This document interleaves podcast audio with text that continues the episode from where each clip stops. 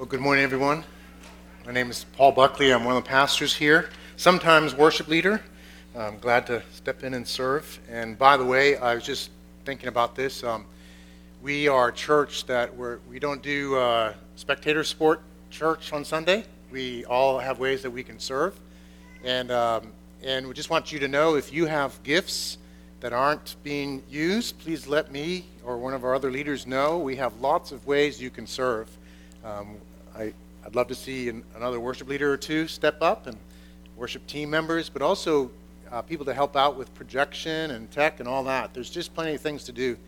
Um, and as we all do this together, we get to enjoy worshiping God and, and encouraging each other. So we, we do this as a team sport. Um, and so I, I'm stepping in a little bit as worship leader and glad to do that. But, but mostly what I am called to do, one of the most important roles I have here is as lead pastor and as the guy that brings God's Word on most Sundays. So we are going through God's Word uh, through the book of Exodus. So we'll be in chapters 11 through 13. Um, so you can be turning there. Have you ever thought of the importance of remembering key events or seasons in life? Um, have you ever thought about the importance or just the reality that we tend to remember but not remember everything? Who here uh, remembers 9 11? A terrible day pretty much all of us. I don't think any of us who lived through that will ever forget it. Um, who here remembers the day that Germany surrendered? Anybody? Can anybody tell me the date that that happened? May 8th, 1945. Who here remembers the day that Japan surrendered? Anyone tell me the date? August 14th. Very important days, of course. There were spontaneous celebrations on those days in the streets. Uh, you've probably seen some of those pictures. Uh, and, and, of course, it was a horrific war. Uh, over 75 million people died in that war. Um, over 400,000 Americans died in that war. And so, of course, it was a grand celebration, yet we don't necessarily remember the dates. Let me ask who here was alive the day that the Axis powers in World War I surrendered. Do you remember that day? Anybody? Who here can tell me the date that they surrendered?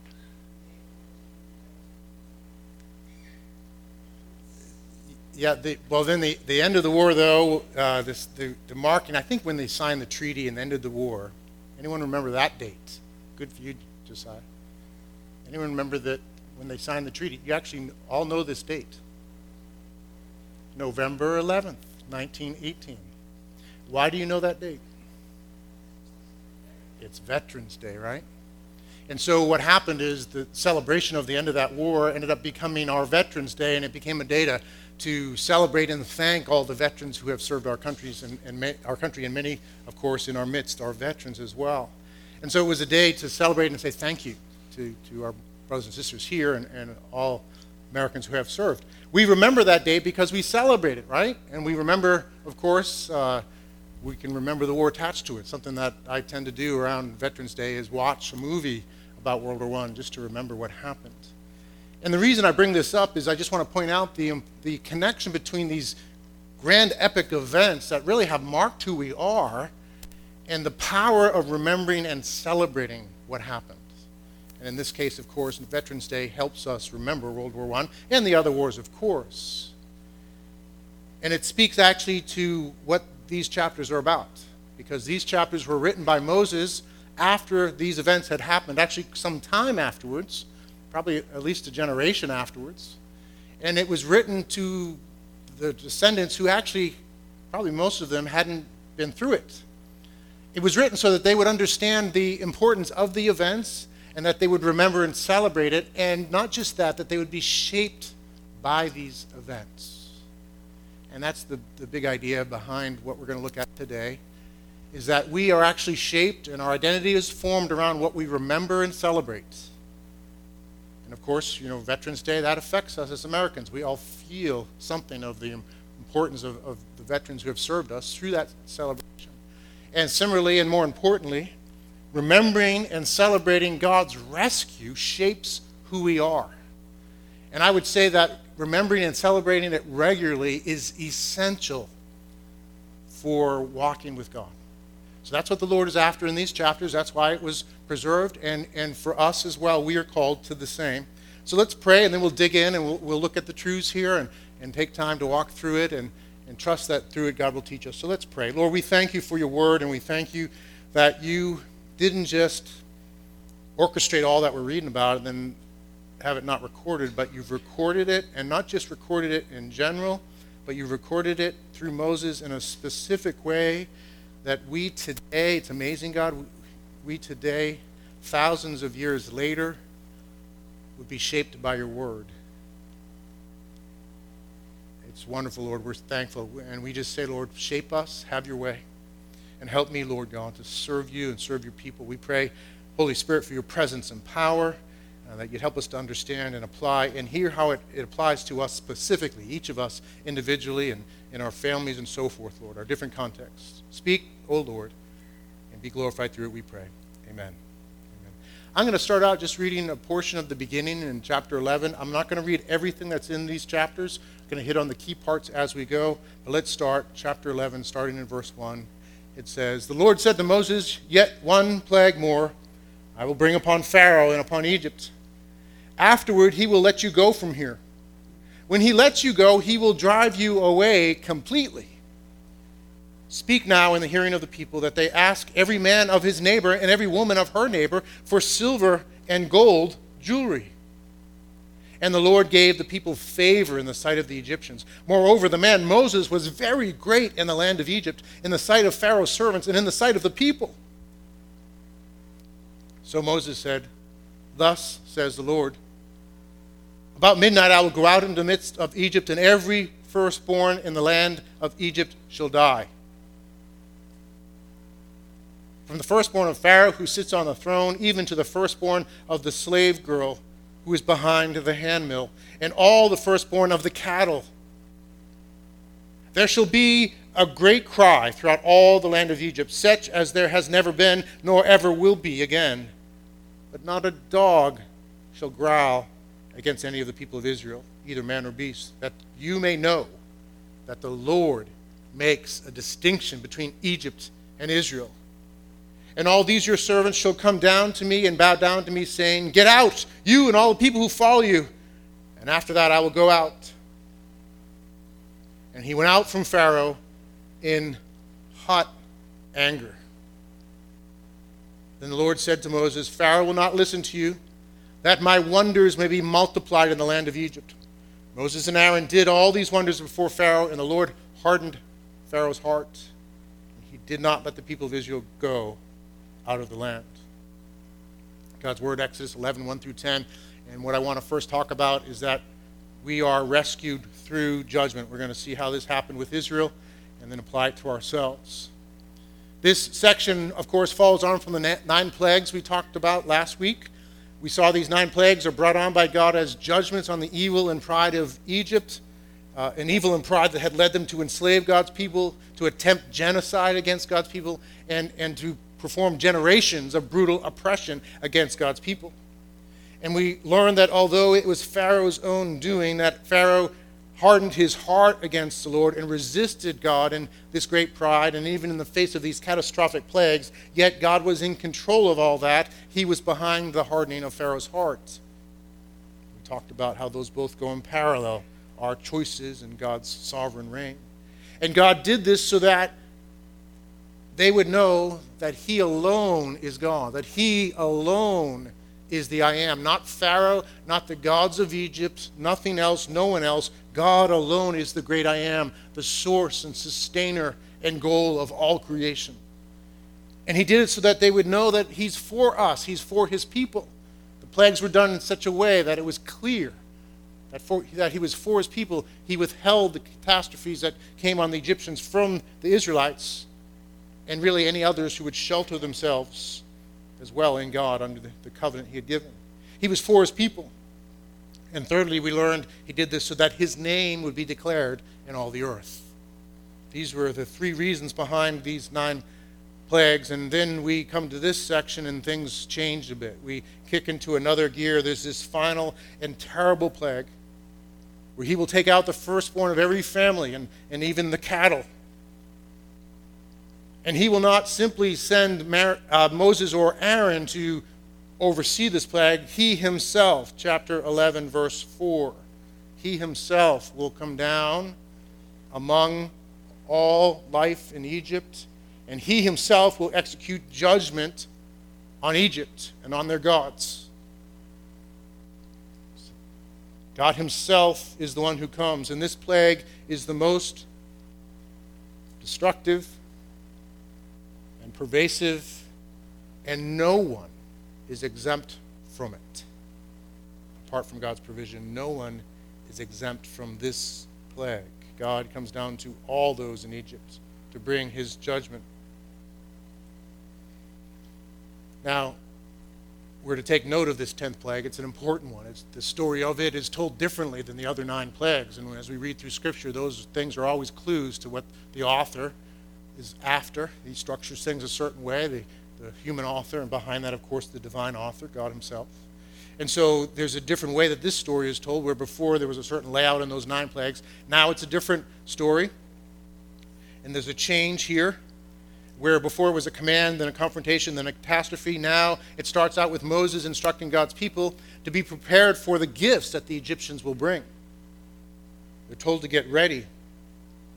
And then we read where Moses talks with Pharaoh. Now, this is likely a recap from earlier because if you remember the ninth plague, Pharaoh said, Don't let me see your face again. That will be the day you die. And so Moses said, I will never see your face again. So this is probably a recap from earlier, this conversation he had with Pharaoh, and he predicts to Pharaoh that this last plague will happen at midnight, that there'll be a great cry throughout all of Egypt, and there'll be an order from Pharaoh to get out for good. That he will send them out. Where previously they had only asked to go and worship in the desert, to, to not necessarily leave, that through this, God sovereignly ordained it that it wouldn't just be go there and come back, but get out, go, never come back. So he makes this prediction, and then it says Moses goes out of there in hot anger. Now that's another clue that there's something important to get when there's unusual words that are there. He goes out in hot anger or fierce, burning anger. Moses is really upset. Why? I think Moses is upset because he knows who God is, and he knows that Pharaoh is being oh so foolish, and that there is judgment coming that could have been averted had Pharaoh and Egypt humbled themselves. There's something coming that is terrible, and it is complete foolishness, ridiculous pride on Pharaoh's part and Egypt's part not to repent.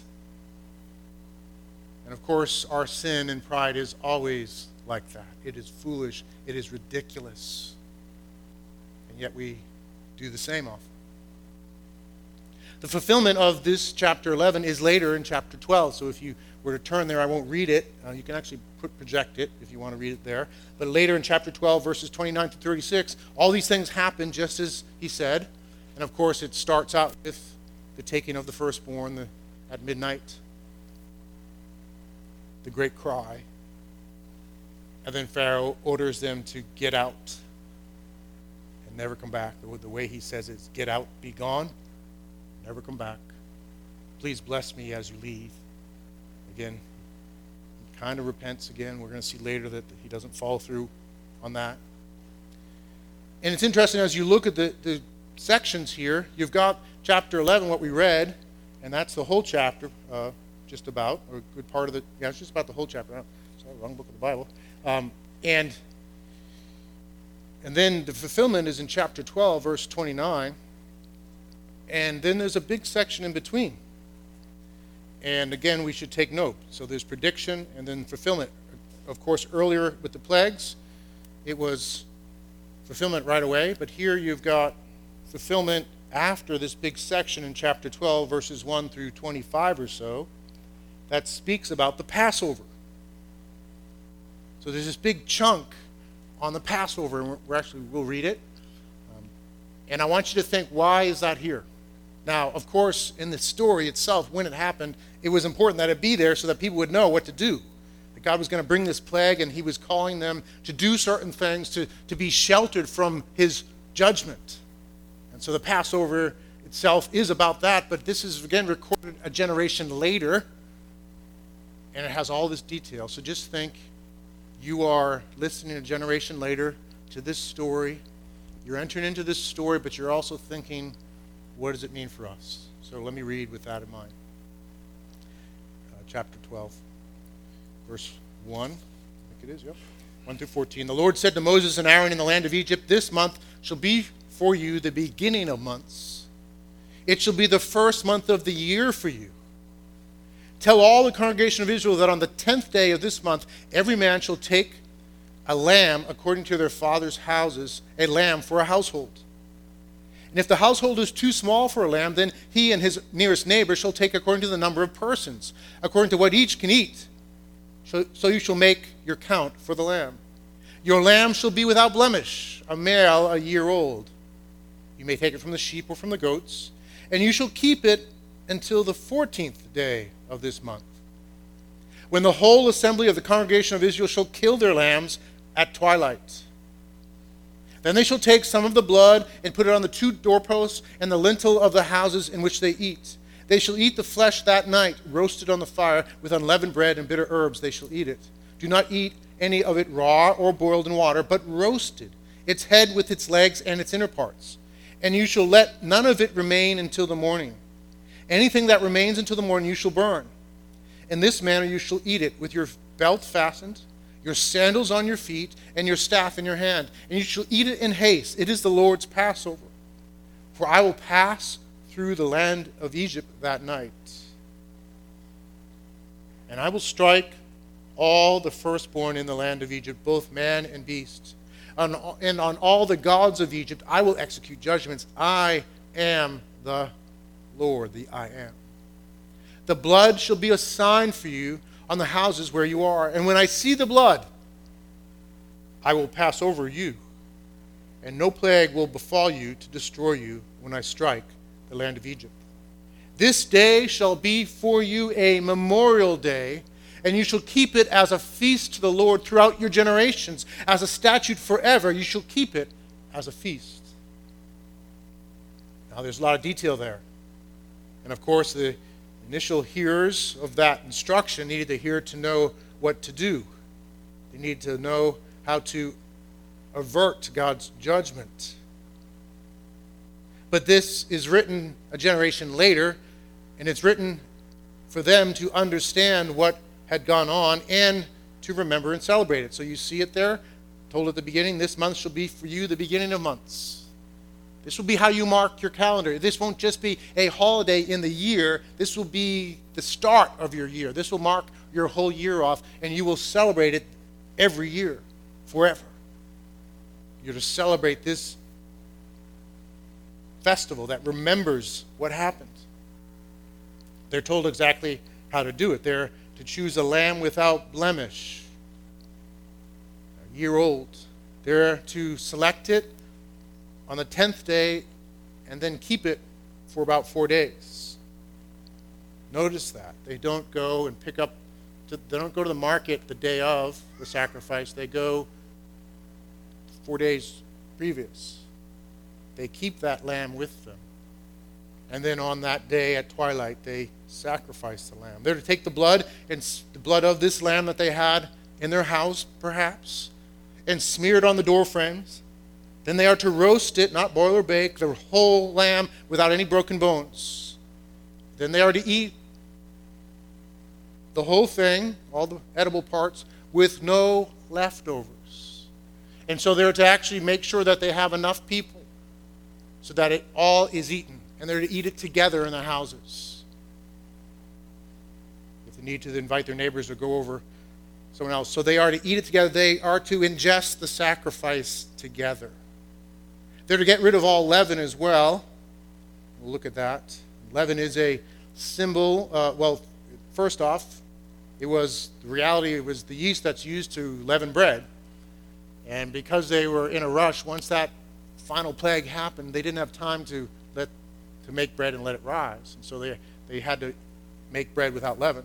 So get rid of the leavened bread, but it's also a way to remember that when they left, it was dramatic and quick but also leaven is a symbol, symbol throughout Scripture of purity or impurity. Leaven was associated with impurity, it was a symbol of impurity. And so God is asking them to remember by removing their leaven for 10 days, basically, a, a week actually, from the Passover later, to remove that leaven in their midst, to, to remember they're called to be a pure people. And what is meant by that, of course, they're to be devoted to God. They're to depend on God. They're to walk in His ways and not compromise. They're to be a pure people. So His rescue has a point, of course. It's to be His special people and to be a pure people. And this celebration is a picture of that.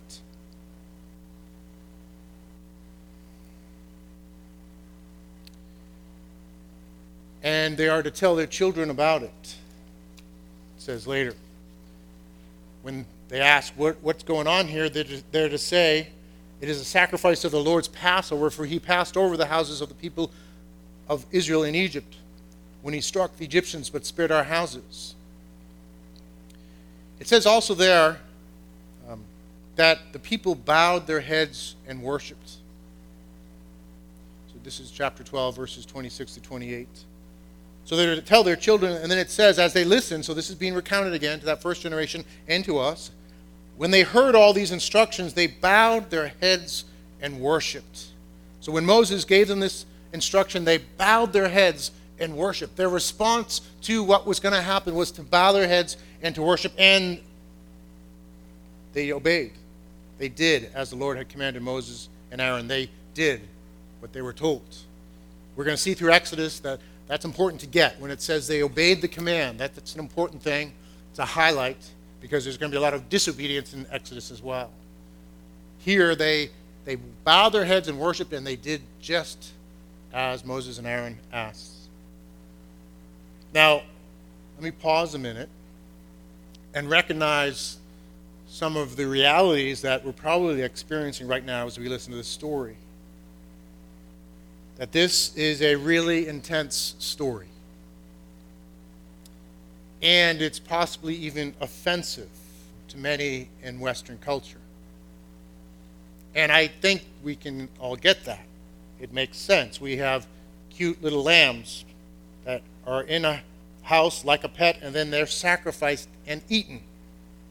We have children, relatively innocent children, of course, dying. We have every family in Egypt affected. We have a horrific midnight cry of deep pain echoing to the whole land. This is no light thing. This is somber and serious. And I get that. And I get that actually for many atheists, this is one of their chief arguments against the existence of God. How could an all powerful, good God ever do such a thing? And you will find this is one of the chief charges of, of the new atheism, new militant atheism, led by men like Richard Dawkins and Sam Harris. And I think we need to recognize it's not only they who struggle, but we as well. I have struggled with these truths in the past. So, how do we deal with that? How do we deal with this idea of God being real and yet something like this happening and even being ordained by God? And it's not just here, of course. We have things like this throughout history, right? We, we started by talking about remembering these grand and great events. So, Victory in Japan Day in August 1945. That victory was brought about by dropping two atomic bombs on major cities, killing 200,000 people in an instant, most of them relatively innocent. The war itself, in the, just the Pacific theater, cost 30 million lives. So, how do we celebrate VJ Day and yet acknowledge the horror of what led to that victory. Now, we can say, of course, and this is said, that, well, the Japanese Empire had done so much evil, and they had. They had done genocide. They had they didn't follow the Geneva Convention, the way they treated their prisoners. There had been so much destruction at their hands, and, and we can say, in a sense, they had it coming. And we can say that about Egypt. We can say Egypt had committed genocide, had oppressed God's people, had done all these evil things, and they had it coming. And, and that carries some weight, but I don't think that's where Scripture goes here. Not an invalid argument, but maybe not the best. Let me submit to you what I think Scripture does, and it's off this whole idea that the people bowed their heads and worshiped when they heard. They bowed their heads and worshiped, and I think the first reason perhaps that they bowed their heads and worshiped is because they acknowledge that God alone is the I am. This is the lesson of the plagues. This is the lesson of Exodus. This is the lesson of the whole Bible. God is the only God, and He is the I am. He is the creator and sustainer of all. He has made all things. Nothing exists apart from Him. He is in control of when we're born, to whom we're born. He's in control of the circumstances of our lives. Yes, our choices are real, but He is the sovereign I am over all of them. He is in control of the day we die, He is in control of how we die. He is the I am. There is none other. There is no human or false God that can give life, nor sustain life, nor has the right to take life. Only God. He is the I am. And so they worship, recognizing that this is the hand and the choice of the great I am. And they bow before him. We object to that because we want to be the I am. We want to be the ones that decide the destiny of our lives. We want to be in total control of our own lives, perhaps other things as well. But we are not God. We're made by God, we're sustained by God. Every good gift comes from God. And He has ordained that not only we would be created, but there would be a day when He calls us to Himself. There'll be a day when we die and stand before Him. He has that prerogative. He's not our equal. He has every right to both create us and sustain us and also call us to Himself in time. Second, related to this, He is the holy judge of all mankind. All lives are answerable to him, and he will judge justly. He only can be just. He is never unjust. He is the originator and sustainer and the executor of true justice. He is the just judge, and he alone has the right to judge because he's only and always been good. By the way, we'll touch on this later. He knows suffering and he knows death. He's not a distant judge. He's a judge who's entered into his own judgment and taken upon himself. There's no lack of compassion. And yet he is the holy judge. It is destined to, for every man to die once, and after that comes judgment. Hebrews 9:27 says, the Bible as a whole makes this very clear.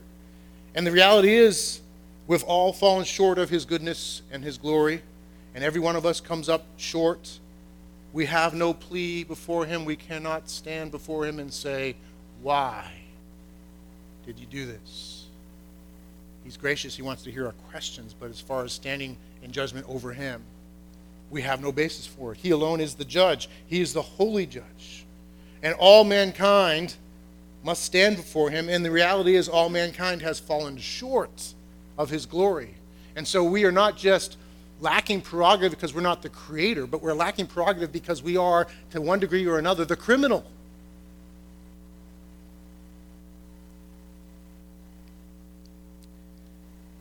And with that, the worst thing is not to die physically,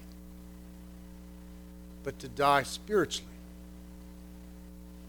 To have ourselves judged by this holy judge and banished from his presence because of our rebellious choices and sin whatever degree that might be. We all fall short, whatever the nature of it might be. We all fall short. To be banished by Him from His presence. That's the worst penalty. It's not just physical death, but it's when we stand before Him to have Him examine our lives and to judge them perfectly. Just think about what it would be like to have, say, let's just say Mother Teresa is the judge of your life. It's, it's Judgment Day, and you're standing before Mother Teresa and she's going to be the one who evaluates your life. Would you want to do that? I wouldn't.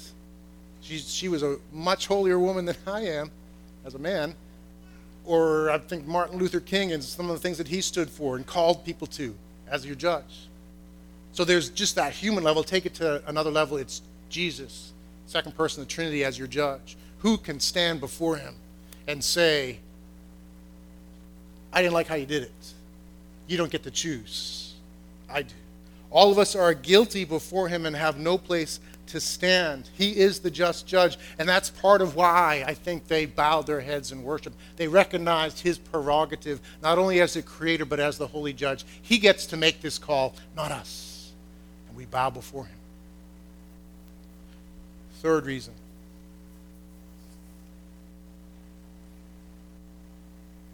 and perhaps the most important.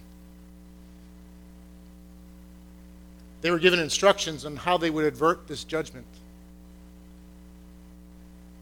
Because God was going to come and judge all of Egypt, all the people in the land, including the Israelites. The way this is phrased, it's not like the other plagues where, where it doesn't come on everybody. It's coming to everybody. Every family is to lose a firstborn by God's sovereign decree and yet he gives a way out. He tells them to sacrifice this lamb and to put its blood on the door frames.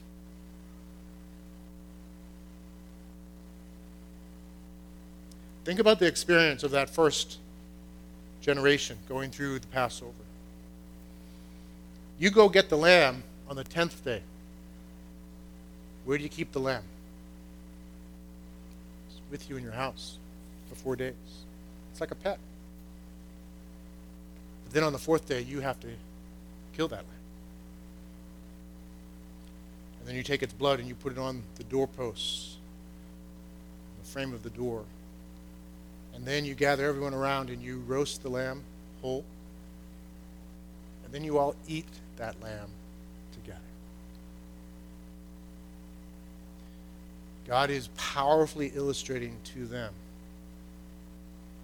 what it costs to avert judgment. This is the lamb we had with us. Now we're eating it together. We're consuming this lamb together. The blood is on our doorposts. This blood is how his judgment is averted and so when they hear this, they recognize, of course, He is the I am. He is God alone. He does these wonders. He is the holy judge. He gets to make this call. But He has provided for us. And the blood of this lamb. So that the judgment that we deserve alongside the Egyptians is averted. Not because the Israelites are better than the Egyptians somehow. Not because they're worthy and the Egyptians are not. Not even because they are beloved and the Egyptians are not as an immediate answer, it's because of the blood of the Lamb on the door. This Lamb whose life was given for them, this innocent, blemish free creature who dies in their place, and then they consume it, this creature together. So this sacrifice is personalized to them. Now, I'm sure you're thinking, this points to Jesus, and it does. He is that spotless lamb. And we, along with Israel, as we consider these things and we think about God as who He is and His prerogative and His holiness and goodness and in His amazing mercy, because the spotless Lamb, the true Lamb, is God Himself in the flesh, becoming that sacrifice for us. We must bow our heads and worship too, because we cannot stand before the Holy Judge. And we can be called to stand before him at any moment. That's his prerogative.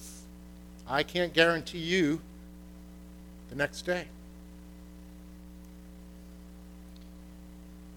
When I was in high school, I was a foolish young man.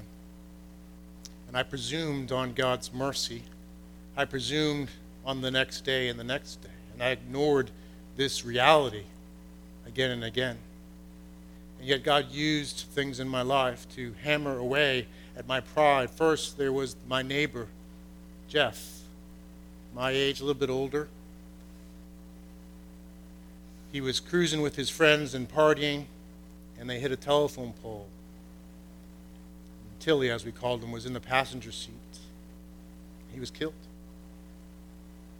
And to this day, I can vividly remember seeing that car, that mashed up car with Tilly's sneakers on the floor of the passenger seat.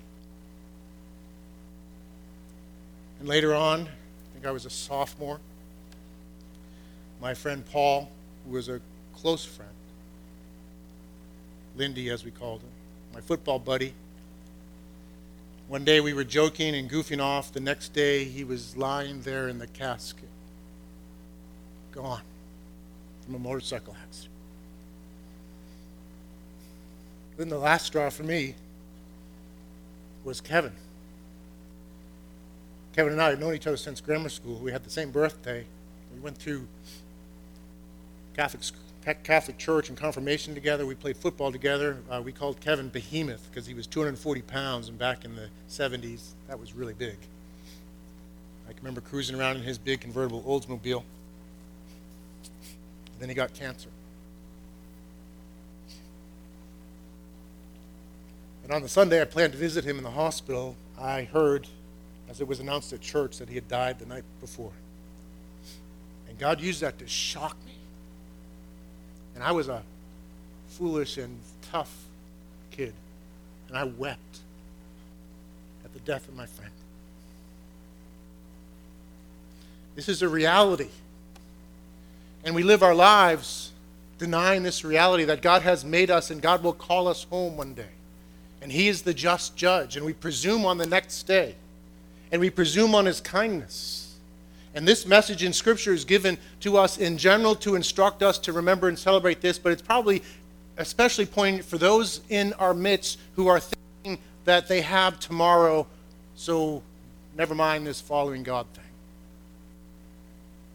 And God is patient, and, and I don't want to somehow manipulate you, but I do want to warn you you cannot guarantee your tomorrow. And you could be just like my three close friends. Two of them are very close. One is my neighbor, one of my friends. You could be gone tomorrow, and you could stand before the holy judge.